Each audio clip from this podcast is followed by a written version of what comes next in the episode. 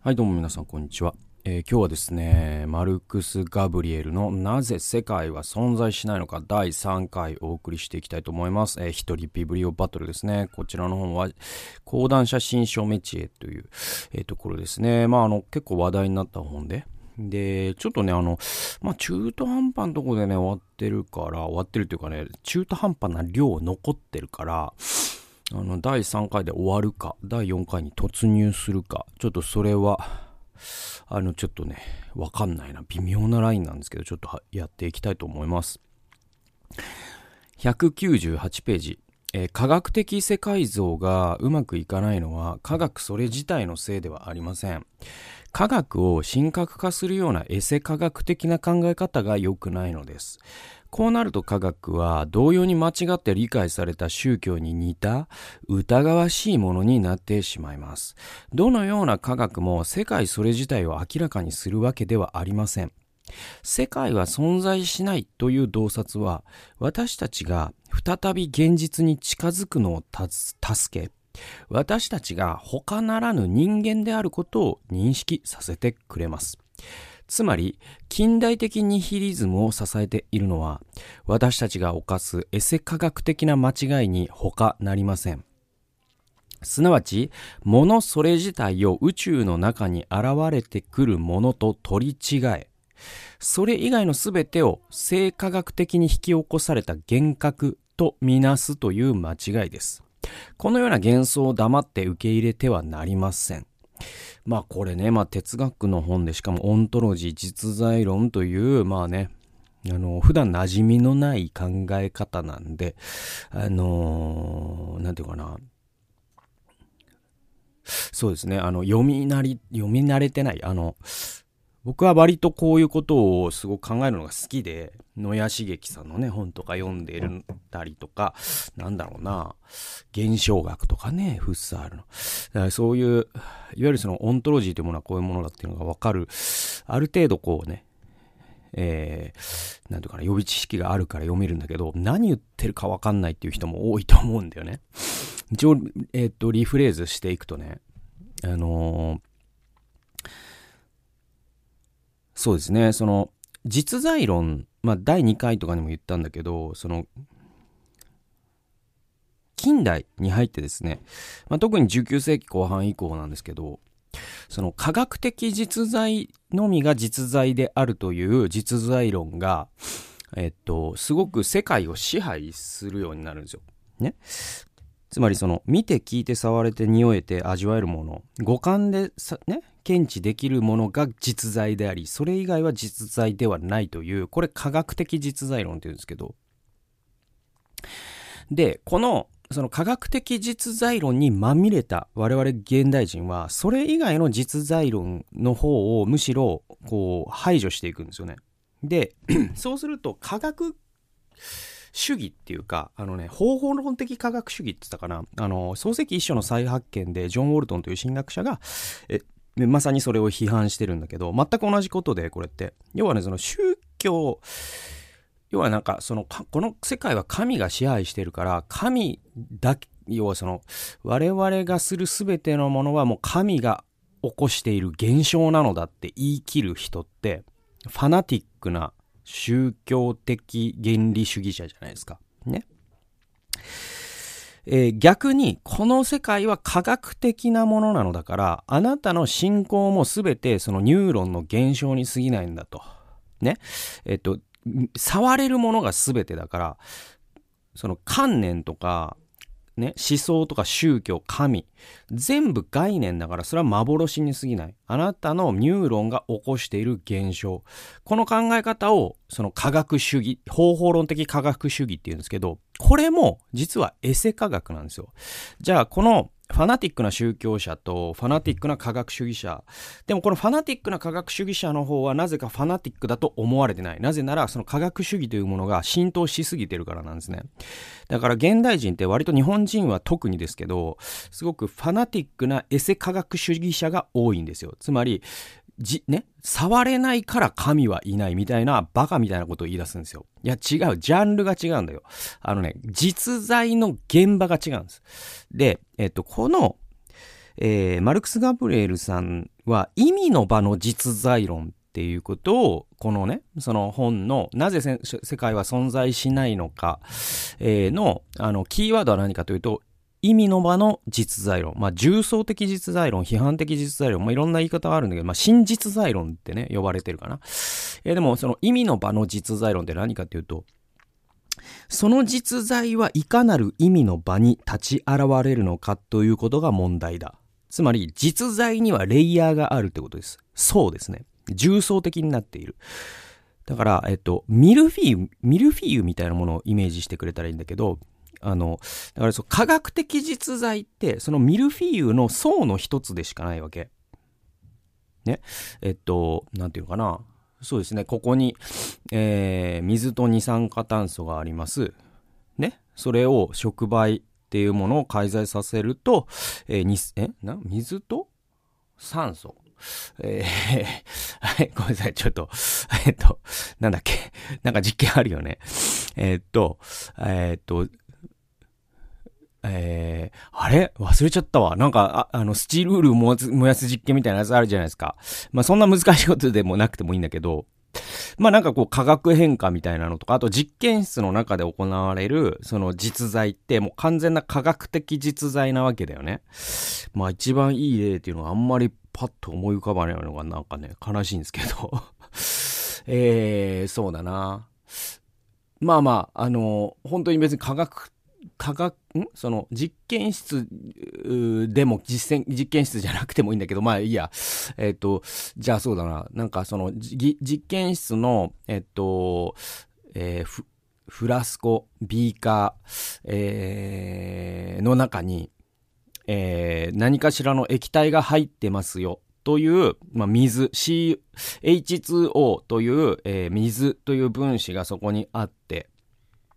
で、それは 100ml という単位で、それはもう紛れもなく、紛れもなく H2O の液体、気体、えー、固体があるうちの液体という状態で4、ね、えー、10度 C でみたいな。これって全部科学的実在じゃないですか。ね。だけど、その科学的実在っていうのは、意味の場で言うと、ミルフィーユの層の一つに過ぎないわけ。だから僕という人間を考えた時に科学的実在だけで考えればそれは、えー、もう還元究極に還元すれば原子の集まりなんですよね。分子の集まりタンパク質の集まり。まあどういう単位で言ってもいい。細胞の集まりでもいいし。要は物体なんです僕は。その科学的実在で言えばね。物体に過ぎないんですよ。物体があるというこの現実。これが科学的な実在です。だけど、そのミルフィーユって何層にもわたっていて、ある層では僕という実在は、ね、物語なわけですよ。私という物語、私という人生がある。私という信仰者である。私という考える主体である。人間は考える足である。これも、えー、実在のレイヤーですよね。私は日本人である。これも実在のレイヤーですよね。だって日本という国家ってどの実在のレイヤーにあるかっていうと、間違いなく科学的実在じゃないよね。日本って見せてくださいよ。それ国事っていう印鑑はあるかもしれません。三種の神器あるかもしれません。国家、ね、国旗という物質的な旗はあるかもしれない。だけど、日本って何ですかって言ったら、それは法科学的な実在なんですよね。法理学的と言ってもいい。だから国際法みたいなもので国家、ウエストフィリア条約以降近代国家ってこういうもんだよっていうものが定義されて、まあよくね、社会とかで習う領土、えー、国民、えー、なんだっけ、法律みたいな、その3つの要素があってとか。で、そういう実在じゃないですか、国家ってね。あるいは、その、じゃあ、えー、そうだな。えー、っと、ハリーポッター。あれはどういう実在にあるかというと、それはまたファンタジーという実在なわけですよ。で、神っていう実在がある。で、ここで間違っちゃいないのは、いけないのは、あ、ハリーポッターと神っていうのは同じジャンルだから、つまりニューロンの ね、えっと、それニューロンジャンルねって考えるのはまさにエセ科学的な考え方ですよ。で、じゃあ神という実在っていうのが、実は、えっと、このマルクス・ワーブルさん最後に差し掛かると、彼の考えを開陳するんだけど、神という実在っていうものが、どのような意味の場の実在なのかっていうことと、この世界というものが存在しないということが実は関係あるんだってことなんですよ。だから実在の中でもある種特権的な実在というか、その定義することが、その定義により定義できない実在みたいなことがあって、それを想定するときに我々は神という概念に近づくんですよ。そういうことなんですね。次いきますね。205ページです。えー、そ、えー、で、えー、そのようなしん 2, 個の、えー、引用をね、続けてやりますけども、ここがそのフェティシズムと偶像崇拝っていう話で、いきますね。えー、そのような進歩進行は、近代的な形態をとったフェティシズムに他なりません。フェティシズムとは、自らの作った対象に超自然的な力を投影することです。そのような投影にとって人は合理的な全体に自らの同一性を統合しようとするわけです。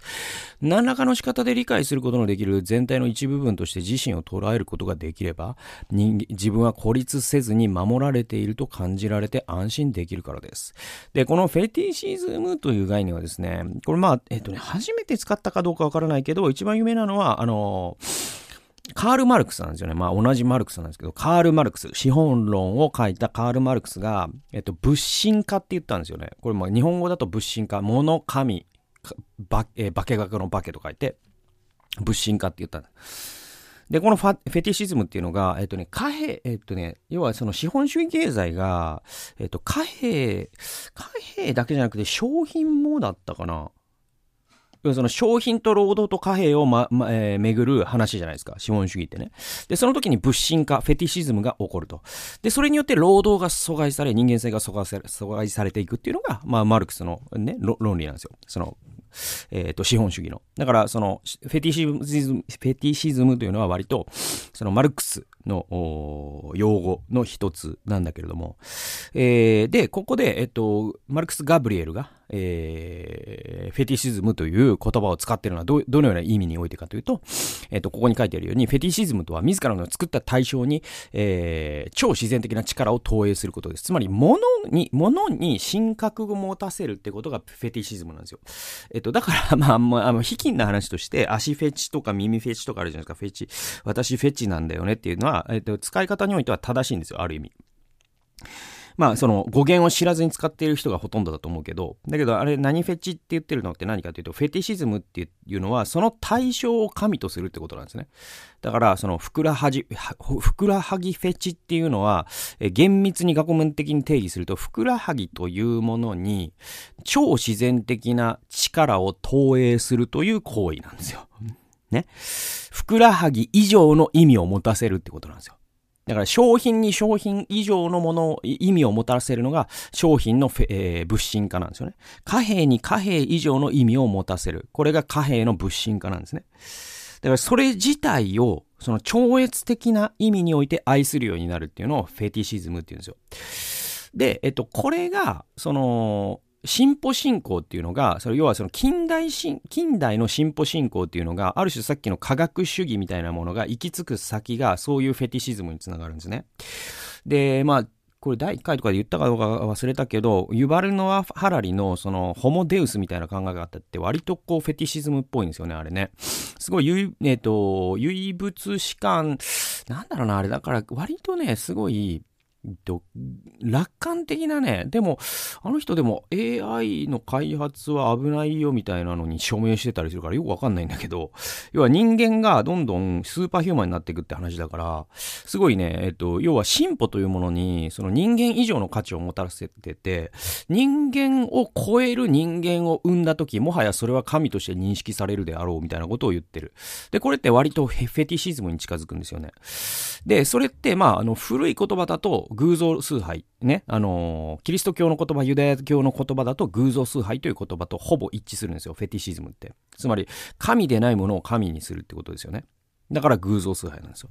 で、219から221、これのロジックの、えっ、ー、と、さらに、続きを読んでいきますね。しかし、すべての宗教が明らかにフェティシズム的なわけではありません。むしろ、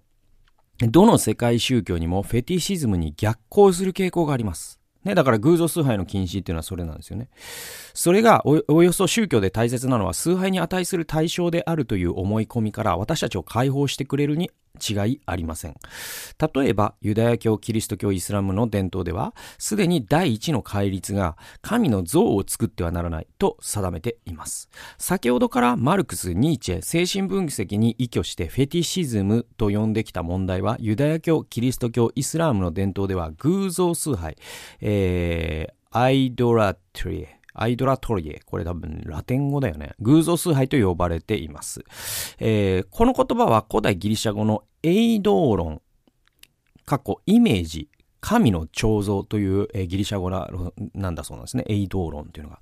と、えー、ラトレイヤー。これは奉仕崇拝。だから、エイドーロンをラトレイヤーするっていうのが、えギリシャ語の偶像崇拝。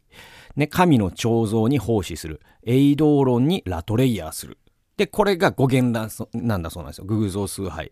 えー、っていう言葉の、えー、語源だそうです。で、従って偶像禁止は他でもないフェティシズムからの脱却を表していることになります。つまり、宗教にも色々な形がありますが、その少なからぬものが次のような考え方を脱却しているわけです。すなわち、あらゆる、あらゆる現象の背後に隠されている崇拝すべき超対象について、私たちは何らかのイメージを持つことができるという考ええ方です。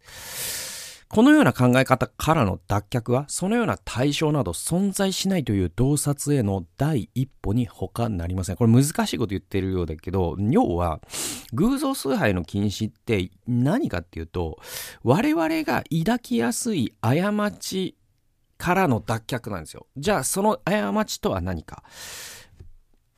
それは、まあ、キリスト教の神とか、イスラーム、ユダヤ教っていうのは特になんだけど、一神教ですよね。で、一神教が偶像崇拝を禁止するっていうのは当然なんですよ。なぜならば、一神教の神って、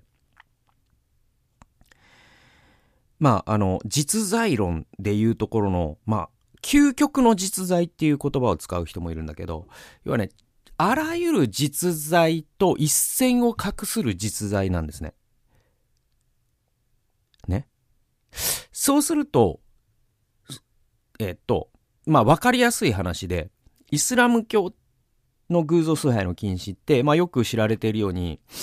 えっと、アラーとかマホメッドの絵を描いちゃいけないんだよね。だから、イコンになるから、それが。うん。だから、シャルル・エブドゥででよかったかな。あの、えっと、フランスの雑誌社が、えー、マホメッドか、だか、アラーだかを、揶揄するようなコミックを書いたことに起こったイスラム教徒が爆破したっていう事件があったじゃないですか。ね。あれって、だからイスラム教徒からすると、あの、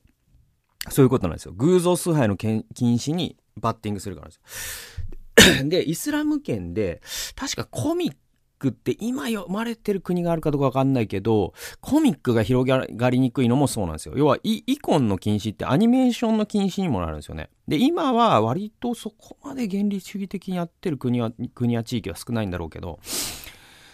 とにかく、その、えっと、そのアラーをカトゥーンにすることがどうして禁止かというと、アラーは究極の実在じゃないですか。だけどそれを絵に描いた瞬間、究極ではない、究極以下な、以下のものに、その実在のあり方を引き下げることだよね。だからダメなんですよ。ね。えー、いきますよ。すなわち、宗教にもいろいろな形がありますが、その少なからぬものが、ものが次のような考え方を脱却しているわけです。すなわち、あらゆる現象の背後に隠されている崇拝すべき超対象。これが究極の実在ということの言い換えですね。これについて私たちは何らかのイメージを持つことができるという考え方から、多くの宗教は脱却している。これが偶像崇拝という言葉の意味だということなんです。だから我々は、究極の実在についてイメージを持つことができない。なぜなら我々が究極以下の実在だから。これが神信仰の実は、あの、なんていうかな、本質なんですよね。だから、まあ、ユダヤ教だとヤーウェーってあるじゃないですか。あれは究極の実在であるところの神の名は、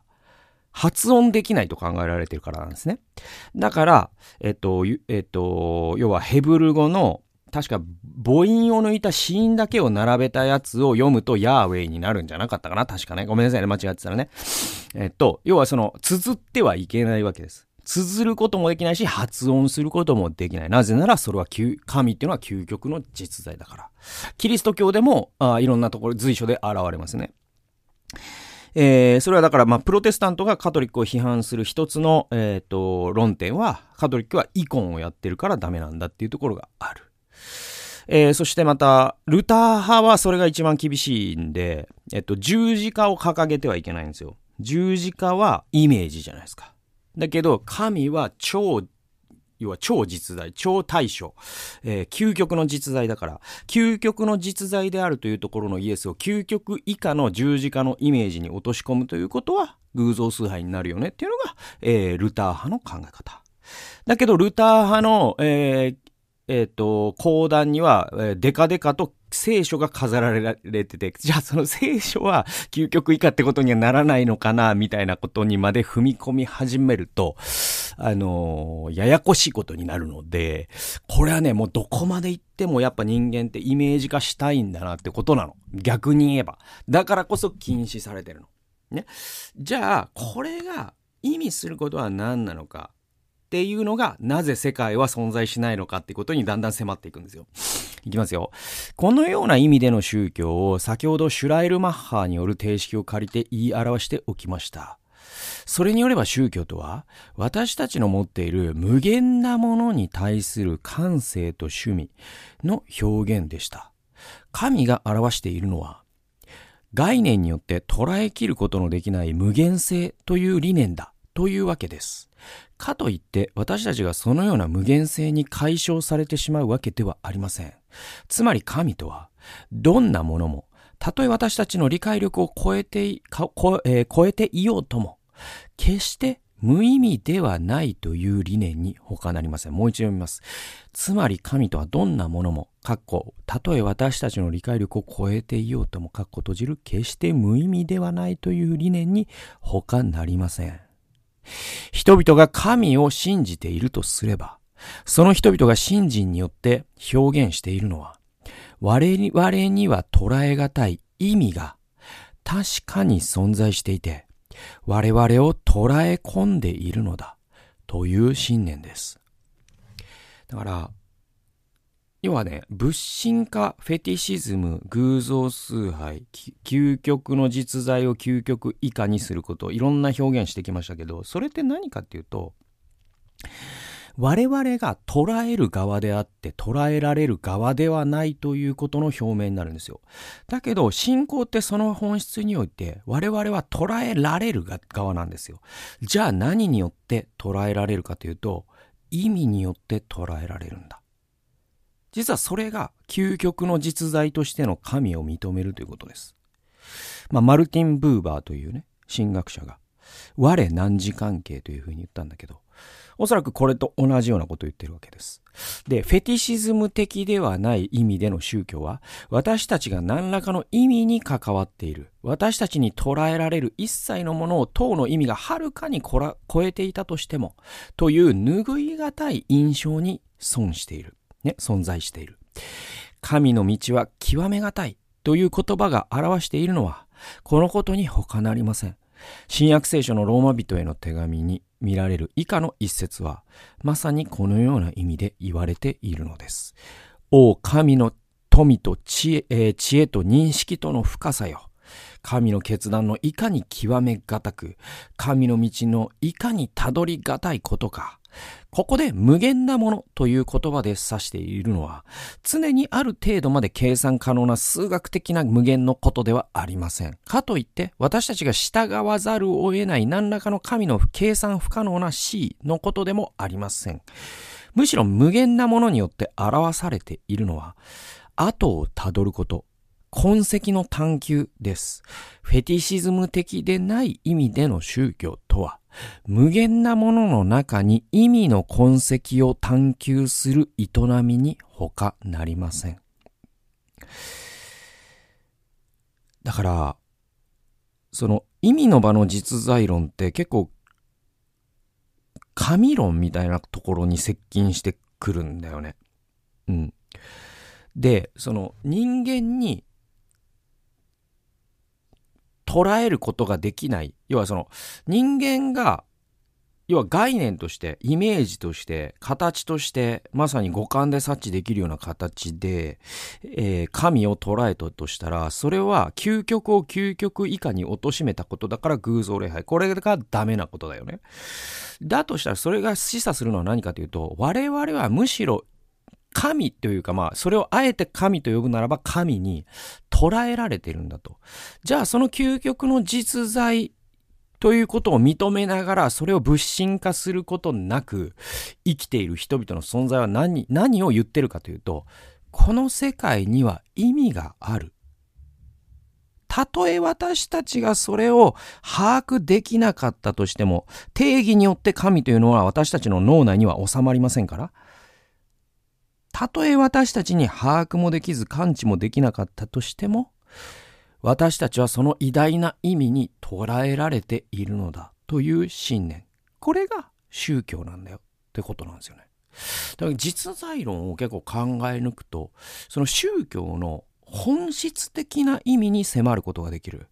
ね。だからこういうことが分かると、そのね、キリスト教徒だから、なんていうの、祈ってれば金持ちになれるみたいなのが、いかに薄っぺらな宗教なのかが分かるよね。それってもう物心化だからね。うん。そういうことなんですよね。